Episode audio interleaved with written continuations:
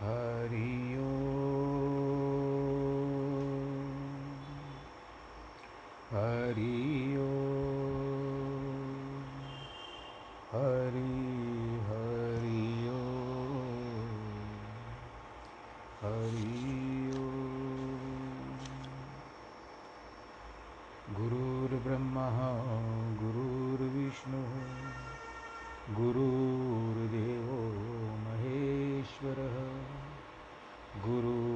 गुरुर्साक्षात् परब्रह्म।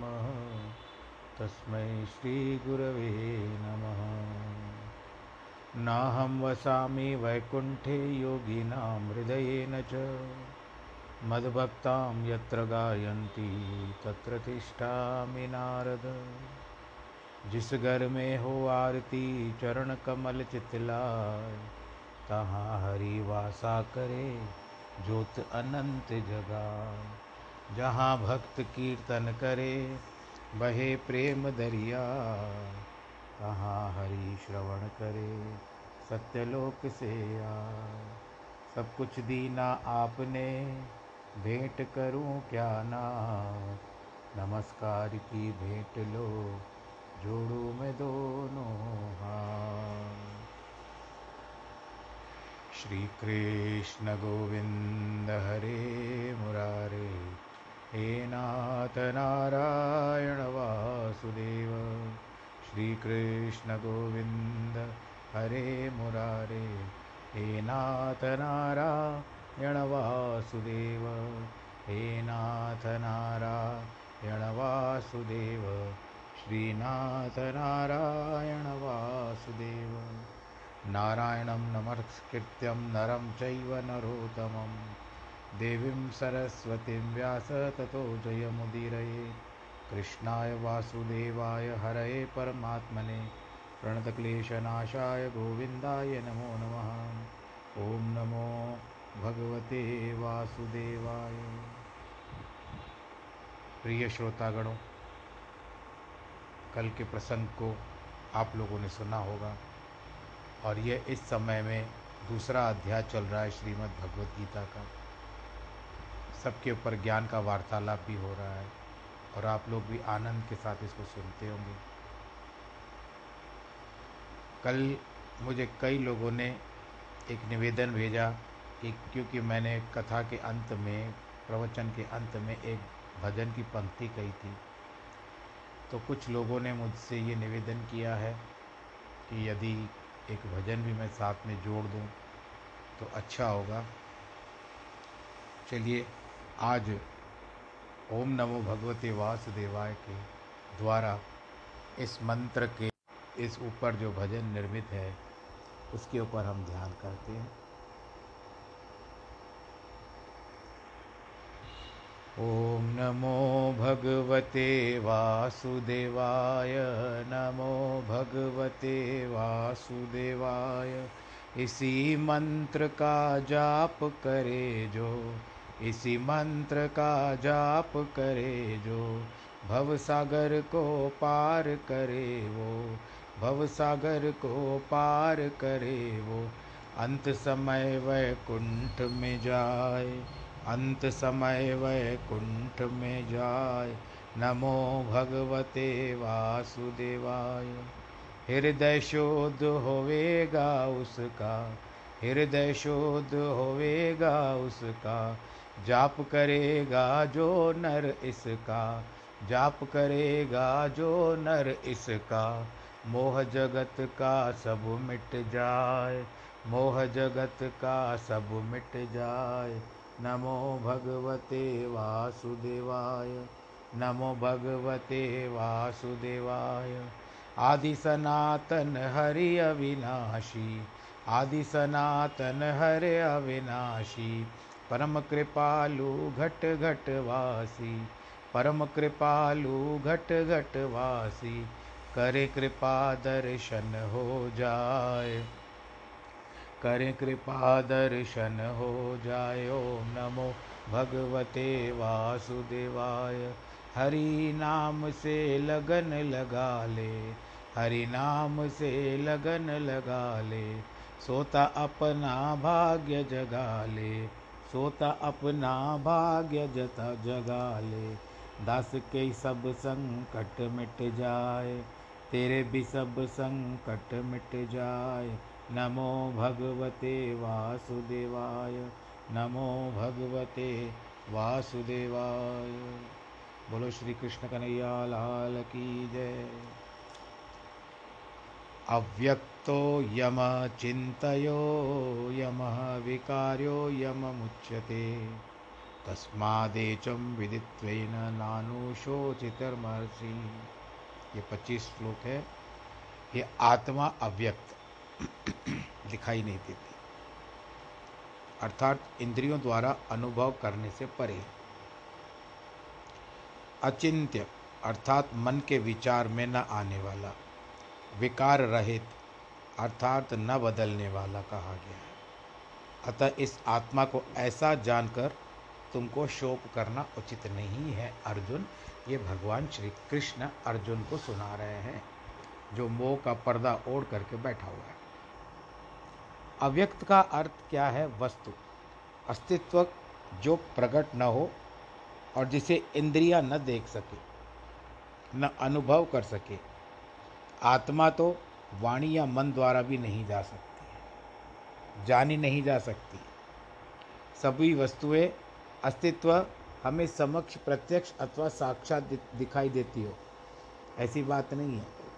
पर इसका अर्थ यह नहीं है कि ऐसी अव्यक्त वस्तुओं का अस्तित्व ही नहीं है। छह प्रकार के प्रमाणों में ऐसा अस्तित्व जाना जाता है। भिन्न विचारधाराओं और ममता मता ममता, मतांत मत मतांतरों वाले व्यक्ति भिन्न प्रकार के होते हैं। ये छह प्रमाण क्या है? प्रत्यक्ष, अनुमान, उपमान, शब्द, अर्थापति, अनुपलब्धि। नास्तिक मत वाले जो होते हैं, वो प्रत्यक्ष प्रमाण मांगते हैं, क्रियात्मक मानते हैं। वो कहते हैं, प्रैक्टिकल चाहिए अर्थात वह जो केवल दिखाई देता है, वे किन्य, किसी अन्य प्रकार को स्वीकार नहीं करते। वी बिलीव इन फैक्ट पर वे भूले हुए हैं, क्योंकि सांसारिक व्यवहार में भी केवल प्रत्यक्ष प्रमाण से काम नहीं चलता। चिट्ठियों, तारों और टेलीफोन पर भी व्यापार व्यवहार चलता है। आजकल तो मोबाइल का ज़माना है। चिट्ठी, तार या टेलीफोन आने पर हम कितने प्रसन्न और उदास हो जाते हैं। और तो और लोग, आप रेलगाड़ी पर किसी को स्टेशन पे छोड़ने जाते हो तो आपको एक प्रकार के दुख होता है, वो अंतरंग मित्र है या आपका जो समधी है, रिश्तेदार है, आप उसको छोड़ने जाते हो तो बड़े बेमन से आप उसको विदा करते हो। परंतु कभी कभी वही गाड़ी आती है तो आपके लिए बहुत सारी खुशखबरियाँ लाती है। आत्मा को प्रत्यक्ष देखा नहीं जा सकता, इसलिए अस्तित्व प्रमाणों द्वारा समझाया जा सकता है। एक राजा के पास बड़े बड़े पंडित धार्मिक ज्ञान देने वाले जाया करते थे, पर उसको उसके, परंतु उसके मंत्री और सामंत थे नास्तिक, जो उसे अधर्म मार्ग में ला, ले जाने का प्रयत्न करते थे। वे उसे प्रत्यक्ष दिखाई देने वाली वस्तुओं के सिवा किसी अन्य पदार्थ पर विश्वास नहीं करने देते थे।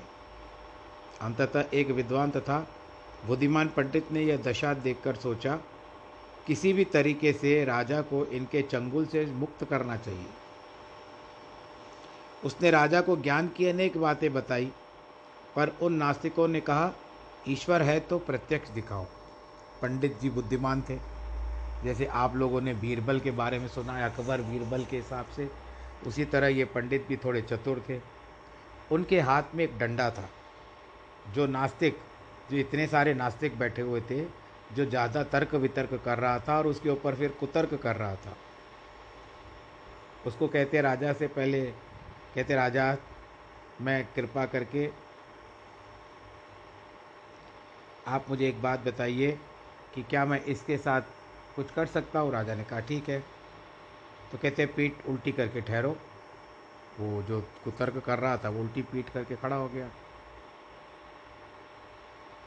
तो तीन बार ज़ोर ज़ोर से पीठ पर डंडा बरसाया, उस ज्ञानी ने, बुद्धिमान व्यक्ति ने। तो वो कराहने लगा, राजा को क्रोध आ गया। कहता ये क्या है? आप ये किस तरह की बात कर रहे हो यहाँ कहते महाराज, अब इनके मुख से ही पूछिए। मैं इनसे पूछता हूँ, इनके मुख से सुनिए।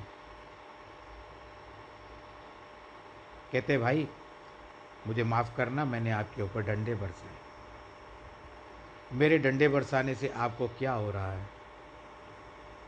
तो जो कुतर्क करने वाले जिसने डंडे खाए थे, उसने कहा, दर्द हो रहा है। पीठ में दर्द हो रहा है। कहते अच्छा पीठ में दर्द हो रहा है तो दिखाओ। दिखा सकते हो? कहता है, दर्द कभी भी दिखाया नहीं जा सकता। वो तो अनुभव या महसूस किया जा सकता है। पंडित ने भी वही बताया, राजन, भगवान भी कभी दिखाए नहीं जा सकते। उनको तो स्वयं की अनुभूति करनी चाहिए। बोलो, कृष्ण भगवान की जय। इसीलिए राजा ने उनको बहुत सारा पारितोषक दे करके उनको रवाना किया। अतः अनुमान प्रमाण भी आवश्यक मानना चाहिए। धर्म और अधर्म का स्वरूप भी प्रत्यक्षतः नहीं देखा जा सकता। दुख आता है तो किसी अधर्म का फल होगा, सुख मिलेगा मिलेगा तो उसे किसी धर्म पुण्य का परिणाम मानेंगे। पर यह केवल अनुमान द्वारा ही जानेंगे। पूर्व जन्म में कृत कर्म जो हम देखने में नहीं आते हैं, पर इस जन्म में वो एक ऐसा स्वरूप लेकर के बैठते हैं जिसको हम न छोड़ सकते हैं, न पकड़ सकते हैं। फिर कहते हैं कि क्या करें? किए होंगे हम लोगों ने ऐसे कर्म जिसके कारण अब भुगत रहे। पेड़ या पौधे देखकर हम अगर कहें कि इनका बीज कहाँ है, जो दिखाई नहीं देता, वह तो होगा ही नहीं। यह तर्क भी गलत है। बीज के सिवा पेड़ या पौधा हो ही नहीं सकता। मीठे आम का वृक्ष होगा तो अनुमान लगाएँगे कि निश्चय ही इसका बीज बड़ा उत्तम होगा। अब मनुष्य के कर्म भी दृष्टिग्रह नहीं है। आँखों से देखे नहीं जा सकते। तो आत्मा कैसे दृष्टि में आएगा? क्या हम यह सब कह सकेंगे? कर्म है ही नहीं। कर्म कर्म तीन प्रकार के होते हैं। एक कर्म होता है शरीर का, एक कर्म होता है मन का, और एक होता है वाणी का, जिसको मौखिक कर्म कहते हैं। तीन प्रकार के कर्म होते हैं। इसमें अच्छे कर्म भी हो गए और बुरे कर्म भी हो गए। इसलिए तो फिर कोई सुखी और कोई दुखी क्यों? अब हम अवतारों की ओर चलते हैं। भगवान राम जी ने जन्म लेने के पश्चात ब्याह हो गया। उसके बाद उनको चौदह वर्ष का वनवास मिला।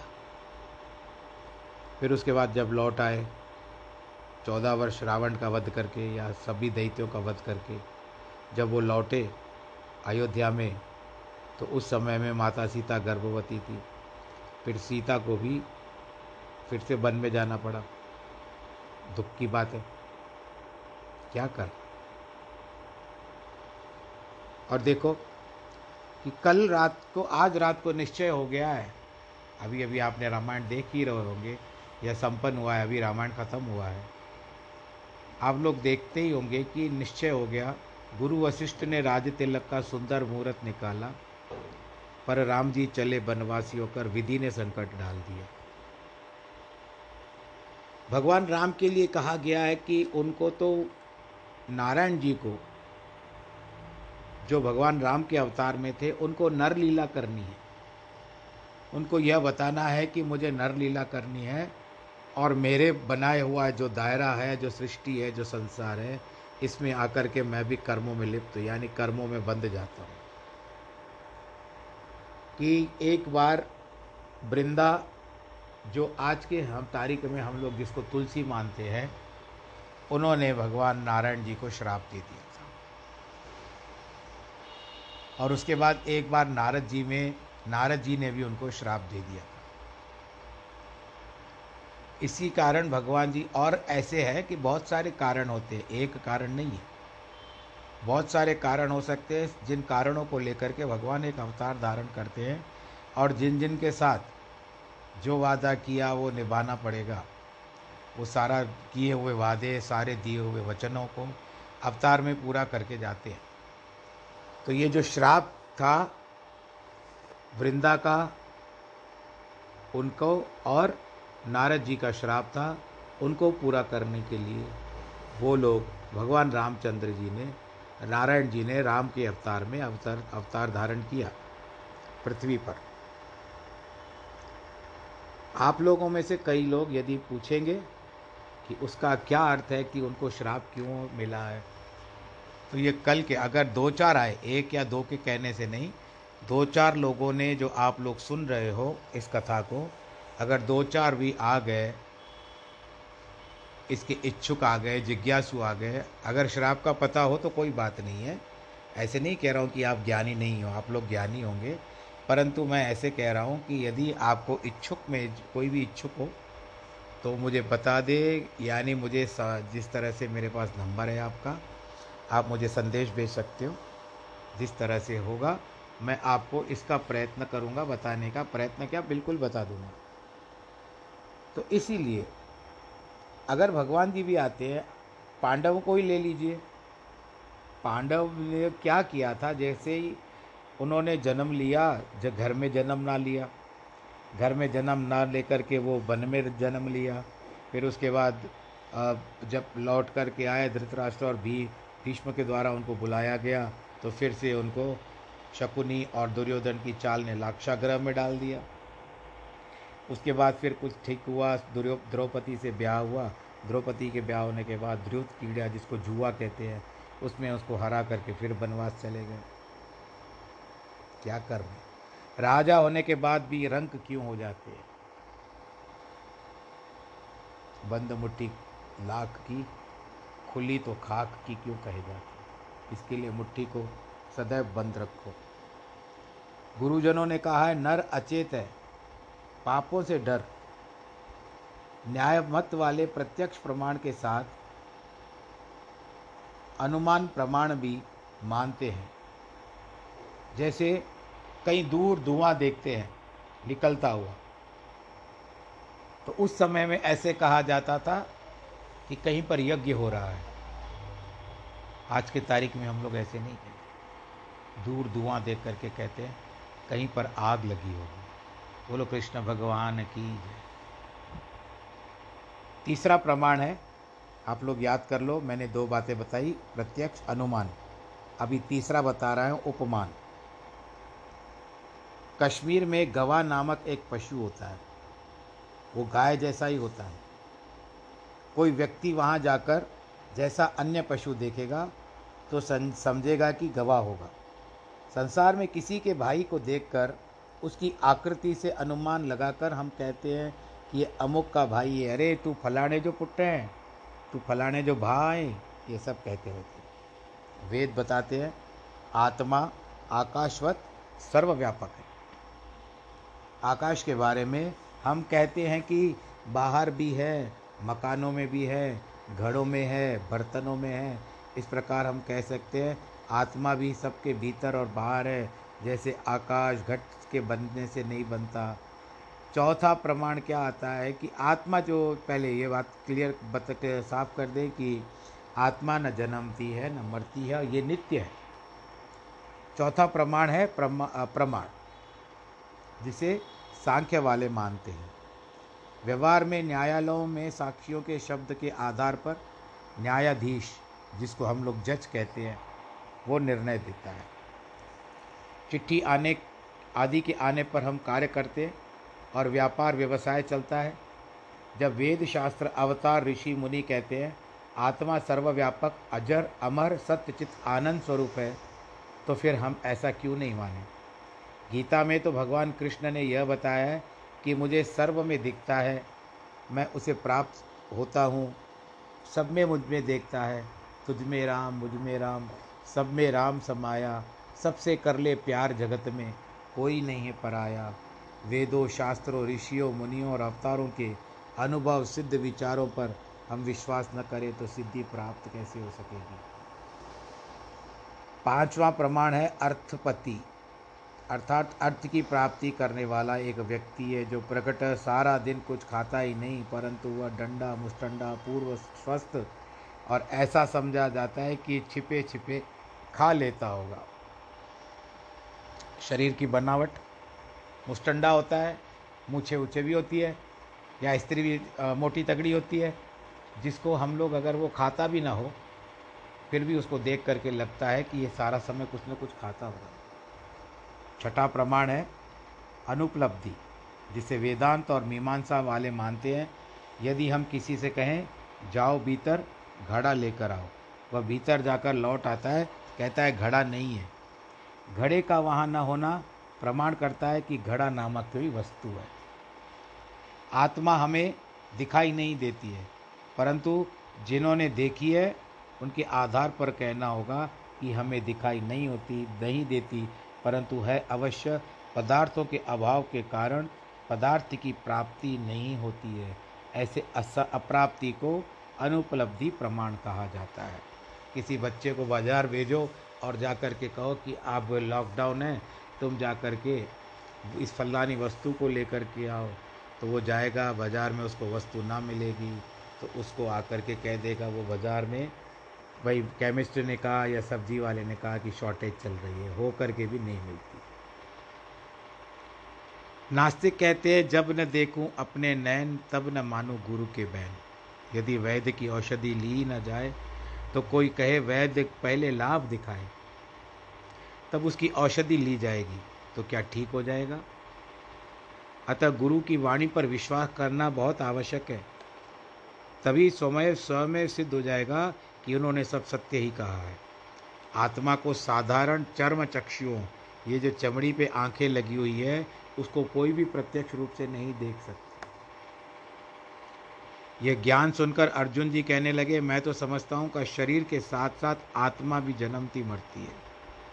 इस पर भगवान ने कहा है, अथम चैनम नित्यम जानित्य जातम, नित्यम व मन्य से मुतम, तथापि तुम महाभावो नैव शोचिर तुम हर्षि। यदि उस आत्मा को सदा जन्म मरण में आने वाला मानते हो तो भी हे महाभाव, अर्जुन, तुम इस प्रकार शोक करना उचित नहीं है। जातस्य ही ध्रुवो मृत्यु ध्रुवम जन्म मृत्य च। तस्माद तस्माद परि हरियर्थे न तम शोचुर तुम हर्षि क्योंकि जन्मने वाले का निसंदेह मृत्यु, मरने वाले का जन्म भी निश्चय है। अतः इस अनिवार्य विषय में तुमको शोक करना उचित नहीं है। भगवान अर्जुन को समझा रहे हैं, आत्मा अमर है, परंतु यदि तुम इस सिद्धांत को नहीं मानते तो भी इसके लिए शोक करते हो। यह निश्चित रूप से जान लो अब युद्ध में वे मरेंगे। वे अवश्य ही जन्म लेंगे। किसी व्यक्ति के पास हमारे पाँच सौ रुपये हैं। वह हमको दो सौ पचास देता है। बुद्धिमता तो इसी में है कि वे ले लेने चाहिए। नहीं नहीं, तुझे तो मुझे मेरे पूरे पैसे चुकाने होंगे। वो थोड़ा समय ले लेगा और कहेगा, तब तक वो पाँच सौ भी आते हैं या नहीं आते हैं, उस पर हमको फिर विश्वास नहीं करना चाहिए। इसके लिए जितना मिलता है, उतना निकाल लीजिए। जिद करके ऐसा नहीं कहना चाहिए, एक साथ ही मुझे दो। भगवान ने विचारा कि अर्जुन मेरा संपूर्ण ज्ञान ग्रहण ही नहीं करता है तो ना करे, आधा तो स्वीकार करता है। भगवान ने उसे कहा, चाहे तुम्हारा विचार ठीक भी हो तो भी शोक और मोह ग्रस्त होना बिल्कुल व्यर्थ है। शोक और मोह से जीवन का सुख नष्ट होता है। आत्मा ही सत वस्तु है। इसी में स्थित रहना चाहिए। संसार के समस्त कार्यकलाप नियति के वश में है भाई। जो होना है, वह अवश्य होगा। अगर मन आत्मा में लीन है तो सांसारिक पीड़ा, प्रहार पीड़ा नहीं देंगे। नहीं तो ये प्रहार बड़े बड़े दुर्बल को दुर्बल बना देता है। अभिमन्यु के मरने के बाद अर्जुन, मोह और शोक के कारण कितना दुखी हो गया। यद्यपि भगवान जी ने उसको पहले से गीता सुना करके तैयार कर दिया था, कहते, रख तेरी भाई गीता अपने पास मेरे पुत्र की मृत्यु हो गई है। क्या आप नहीं देख? भगवान ने पूछा, अर्जुन, मेरा दिया हुआ ज्ञान तुम भूल गए क्या? अर्जुन ने उत्तर दिया, संप्रति, मुझे न आपका ज्ञान, न वेद वाक्य सूझते हैं। मुझे अभिमन्यु दिखाइए। श्री कृष्ण उसे उस तुरंत स्वर्ग ले गए और अभिमन्यु दिखाए। वह अर्जुन ने उसको कहा, पुत्र पुत्र कह करके पकड़ने लगा। अभिमन ने कहा, काय का बेटा, काय का बाप? मैं ब्रह्मा के आदेश अनुसार सोलह वर्ष के लिए संसार में आया था। अवधि समाप्त हो गई। अब मैं अपने असली घर में आ गया हूँ। यह सुन करके अर्जुन की आँखें खुल गई। यह सांसारिक मोह जनित शोक आजकल का नहीं है, आदिकाल से है। सगला सृष्टि का राजा दुखिया, हर को नाम जपत हो सुखिया। ज्ञान बिना बड़े बड़े राजा भी दुखी होकर के जीवन बिताते हैं। सम्राट सिकंदर ने अनेक देशों पर विजय प्राप्त की, धन इकट्ठा किया, पर सुख न पाया क्योंकि आत्मा का ज्ञान उसने प्राप्त नहीं किया सरब रोग का औषध नाम, भक्तजन नाम द्वारा ही सब कुछ पाते हैं। सदैव आनंद का अनुभव करते हैं। वे अपने हाथ में किसी को मिट्टी या भस्म भी देते हैं तो उसके नाम का प्रभाव विद्यमान रहता है और वह भस्म तन तथा मन से रोगों को दूर करती है। संसार में तीन प्रकार के दुख हैं, आदि, व्याधि और उपाधि। ये फिर तीन, तीनों दो विभागों में विभाजित है, दृष्ट और अदृष्ट, दिखने वाला और ना दिखने वाला। जो ज्ञान प्राप्त करके मुक्त हो चुके हैं, उन्हें ये दुख सताते नहीं हैं। केवल प्रारब्ध भोगने के लिए जन्म मरण के चक्कर में आते हैं। और जब कर्म फल भोग करके वे आरोहण करते हैं, तब मोक्ष प्राप्त करते हैं। दृष्ट दुख का वह है जो किसी मित्र या संबंधी की मृत्यु या कोई अन्य कष्ट देखकर दुख होता है। अदृष्ट दुख वह है जो पूर्व जन्म या इस जन्म में अज्ञात कर्मों की वजह से प्राप्त होता है। दृष्ट सुख वही कहा जाता है, विवाह आदि संबंधी उत्सवों से उत्पन्न सुख और अदृष्ट सुख वह है, जो पूर्व काल के किए हुए पुण्यों के फल स्वरूप अचानक किसी सुख के रूप में हमको मिल जाते हैं। जीवन मुक्त मनुष्यों को ये सुख दुख प्रारब्ध के अनुसार मिलते हैं, परंतु वे सुख में इठलाते नहीं हैं और दुख में घबराते नहीं हैं। भगवान अर्जुन से कहते हैं, दुर्योधन तथा अन्य को अपने अपने कर्मों का फल भोगना है भाई अर्जुन। मैं तो उन्हें मानो, पहले ही मार, मैं मार चुका हूँ। उनका, उनकी अवधि समाप्त हो चुकी है। इस युद्ध का जो परिणाम निकलेगा, उसमें ये सब तुझे मृत्यु मृत्यु को प्राप्त हुए दिखाई देंगे अर्जुन। मेरी बात मान। तुम तो केवल निमित्त मात्र हो, तुम मारने आए हो उनको, क्योंकि तुम्हारी नियति में है तुम उनको मारोगे और उनकी नियति में कि तुम्हारे द्वारा वे मारे जाएँगे। वैसे तो दुर्योधन को भीष भीमसेन ने मारा था और वो अपनी मौत स्वयं ही मर गया था। ऐसा भी बताया जाता है कि दुर्योधन जब मृत्यु को प्राप्त हो रहा था, जब भीमसेन ने उनकी जांघें तोड़ दी थी तो उस समय में वो लेटा हुआ था करा रहा था। इतने में अश्वत्थामा और दूसरा जो कृपाचार्य इत्यादि आए, वे उसको सांत्वना देने लगे। कहते, देखो, कितनी इच्छा थी कि इन पाँचों पांडवों को मरता हुआ देखो, परंतु वो देख नहीं पाया अपनी आँखों से। और एक पांडव भी नहीं मरा है। पाँच की तो बात दूर है, एक भी नहीं मरा, पाँचों के पाँच जीवित है। अश्वत्थामा ने उसको ढांढस बंधाया, द्रोणाचार्य के पुत्र थे अश्वत्थामा। अश्वत्थामा का अर्थ होता है जो अश्वों को सहजता से संभाल ले, थाम ले, उसको अश्वत्थामा कहते हैं, घोड़ों को। अश्वत्थामा ने कहा, भाई, आप चिंता न करो, आज रात की रात मैं उन पाँचों पांडवों के सर काट करके आपके चरणों में अर्पण करूँगा। वहाँ पर गए जहाँ पर शिविर लगे हुए थे, कैंप, जहाँ पर पांडव सोते थे। परंतु अंतर्यामी भगवान श्री कृष्ण ने विचार कर लिया था कि अश्वत्थामा आज आएगा और पाँचों पांडवों को मार देगा। इसके लिए उन्होंने क्या किया? पाँचों पांडवों को बुलाया। कहता है, मेरी राय है कि आज आप अपने शिविरों में जो एक ही साथ सोते थे पाँचों भाई, आज अपने शिविरों में, शिविर में मत सोइए। आप कहीं पर, यहाँ से कम से कम दो तीन किलोमीटर दूर जो वहाँ पर शिविर लगा हुआ है, वहाँ पर जाइए। तो कहते खाली कैसे छोड़े? कहते आप अपने पुत्रों को सुला दो।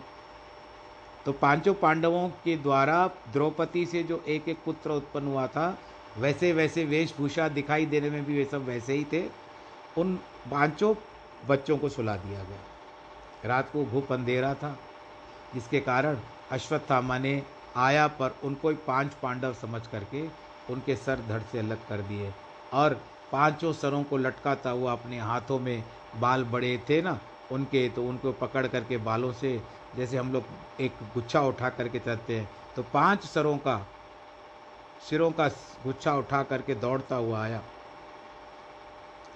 दुरो, दुर्योधन को दिखा रहा है। दुर्योधन कहता है, दिखाओ भाई। मन को प्रसन्नता हुई कि आखिर देखो, मैं मरते मरते यह समाचार तो ले जा रहा हूँ कि ये पांडव भी मर गए। तो उसकी खुन्नस किसके साथ थी? भीम के साथ ज़्यादा थी। तो सबसे पहले पाँच सरों में भीम के पुत्र का जो सिर था, उसको उठा करके ज़ोर से दबाया और जैसे ही दबाया तो वो सर टूट गया। कल जो था, सर ऊपर वाला, वो टूट गया। टूटने के कारण कहता है, अश्वत्थामा, तूने बड़ी भूल कर दी। वो कृष्ण फिर उनको बचा करके ले गया। बोलो, कृष्ण कन्हैया लाल की जय अरे ये तूने बाकी के बचे हुए वंश को भी मार दिया। बड़े दुख की बात है। ऐसा कह करके दुर्योधन मर गया अब पंडित लोग कहते हैं, और कहीं पर लिखा हुआ है कि दुर्योधन की मृत्यु कैसे लिखी हुई थी, जब उसको हर्ष और शोक, दुख और खुशी एक ही समय में मिलेगी, तभी उसकी मृत्यु हो जाएगी। तो खुशी किस प्रकार की मिली? पांडव मर गए। लेकिन दुख क्या हुआ कि ये पांडव नहीं है, उनके पुत्र हैं, वो दुखी होकर के मर गया। इसीलिए तू तो निमित्त मात्र है, इनको तुझे मारना है। भिन्न भिन्न व्यक्तियों की मृत्यु के निमित्त भी भिन्न भिन्न होते हैं। फिर तुम चाहो, कुछ भी करो। तुम्हें ये युद्ध करना ही होगा। तुम उन्हें अवश्य मारोगे। फिर तुम व्यर्थ मोह जनित शोक से दुखी क्यों होते हो? तुम क्षत्रिय पुत्र हो, तुम राजा हो। धनुष बाण लेकर पापियों को दंड देना तुम्हारा कर्तव्य है और धर्म है। इन्हें कर्मों का फल ऐसे ही मिलना है, क्या उसे तुम मिटाना चाहते हो? उन्हें तुम्हारी बाणों से मारना है, फिर तुम उसे अपने को कैसे रोक सकते हो? अव्यक्तादीनी भूतानी व्यक्त मध्यानि भारत अव्यक्त निधि नान्यव तत्र का परिवेदना? क्षमा परिदेवना। हे भारत, ये सब प्राणी जन्म से पहले बिना शरीर के थे। मरने के बाद भी बिना शरीर वाले हो जाएँगे। केवल मध्यकाल में ही शरीर वाले प्राप्त होते अतः तुम्हें इनके लिए चिंता नहीं करनी चाहिए। भगवान कहते हैं कि जो भीष्म पितामह, द्रोणाचार्य आदि प्राणी अधुनातन पंच तत्वों के स्थूल शरीरों में हैं, वे इस जन्म से पूर्व न जाने क्या थे, कैसे शरीरों में थे, पता नहीं है। वे मरणोपरांत कहाँ जाएँगे? केवल इस मध्यकाल में इन शरीरों में व्यक्त प्रकट है। अतः क्षण भंगुर शरीरों के लिए शोक करना उचित नहीं है। स्वप्न में हम अनेक पदार्थ देखते हैं, अनेक व्यक्ति देखते हैं। वे तो न सोने के समय थे, न जागने के बाद थे। तब ये काल्पनिक और असत कहे जाएँगे। इसी प्रकार ये शरीर भी स्वप्न जगत वाले शरीरों की एक कल्पना है। जिनकी बुद्धि मूढ़ है, उन्हें भी ये जगत सत्य प्रतीत होता है और वे ही व्यर्थ शोक और मोह में फंसे रहते हैं। यह जगत तो एक तरह का आवागमन का मेला है। जो आता है, वो चला जाता है। स्थिरता किसी में नहीं रहती। पता नहीं होता है कि कहाँ से आए। हम लोग ही विचार करते हैं। दो दिन पहले भी यही बात था कि 200 वर्ष पहले हम लोग कहाँ थे। फिर अभी वर्तमान में जी रहे हैं और फिर 200 वर्ष के बाद हम लोग कहाँ रहेंगे। केवल बीच के समय में कोई पुत्र हुआ, कोई पुत्री हुई, कोई मित्र हुआ, कोई संबंधी हुआ। जैसे नौका विहार या गाड़ी की यात्रा में मिलने वाले व्यक्तियों, आदि अंत का पता नहीं होता। केवल बीच में सब लोग इकट्ठे रहते हैं, मिलते हैं हँसी खुशी रहते हैं और इतनी जानकारी हो जाती है कि वो हमारे अंतरंग मित्र भी बन जाते हैं। परंतु देखिए, सबका हिसाब किताब अपना होता है, पर स्टेशन को ऐसा नहीं कि आपका मित्र हो गया। तो आपके साथ आपकी आपकी जहाँ गंतव्य है, जहाँ आपकी स्टेशन है, वहाँ तक चलेगा। नहीं चलेगा ना? क्योंकि जहाँ पर उसकी स्टेशन आएगी, वो वहीं पर उतर जाएगा। भले कितना भी है, पर उतरते उतरते आपको अपना कार्ड दे करके जाएगा। या आप भी उसको अपना कार्ड दे दोगे, भाई, हम लोग बातचीत करते रहेंगे। पर यहाँ पर यह बात नहीं है, ये तो स्टेशन की बात है, ये तो लौकिक बात है।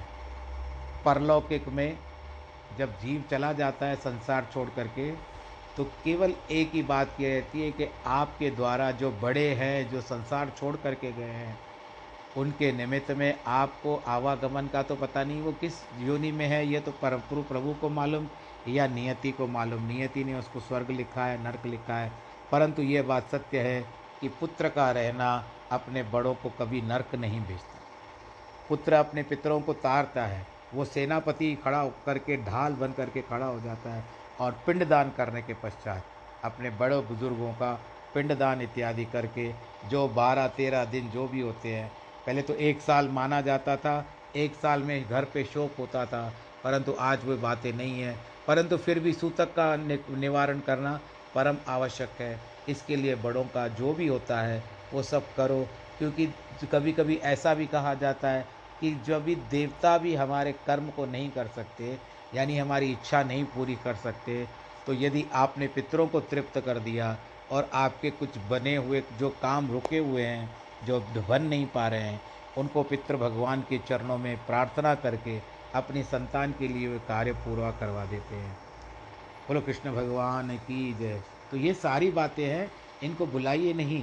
आपने सब कुछ बातें सीख ली, सब बातों का विचार किया, परंतु इस बात का विचार कर दिया कि दो बस उनके जाते ही सब कुछ हमारा, यह मत सोचो, क्योंकि ऐसा है कि आगे की पीढ़ी फिर आपके लिए सोचेगी।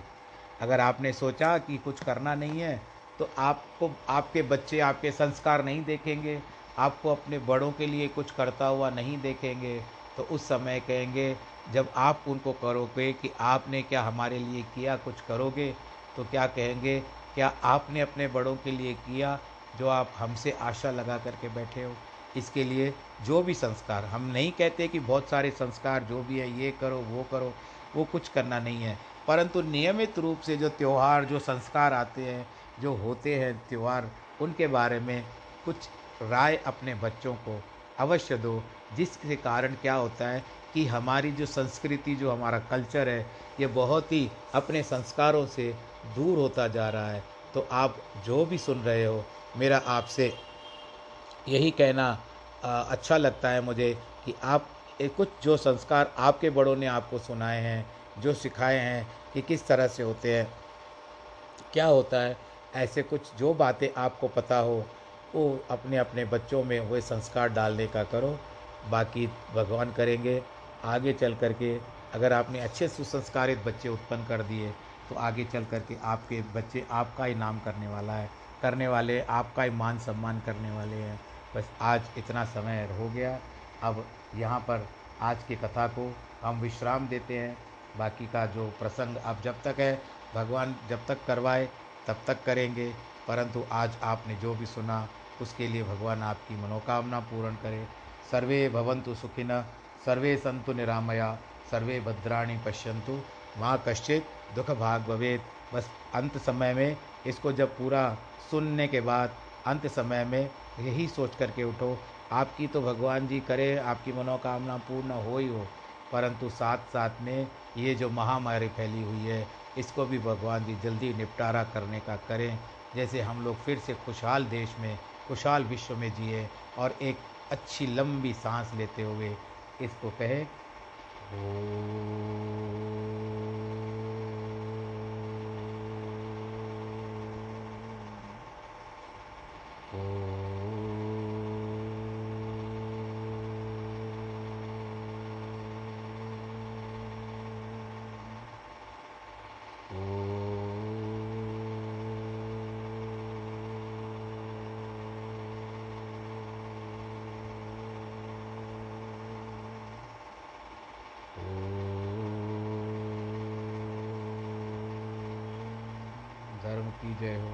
अधर्म का नाश हो, प्राणियों में सद्भावना हो, विश्व का कल्याण हो, नम पार्वती पते, हर हर महादेव की जय। आयो लाल सबई चौ, झूले लाल। नमो नम।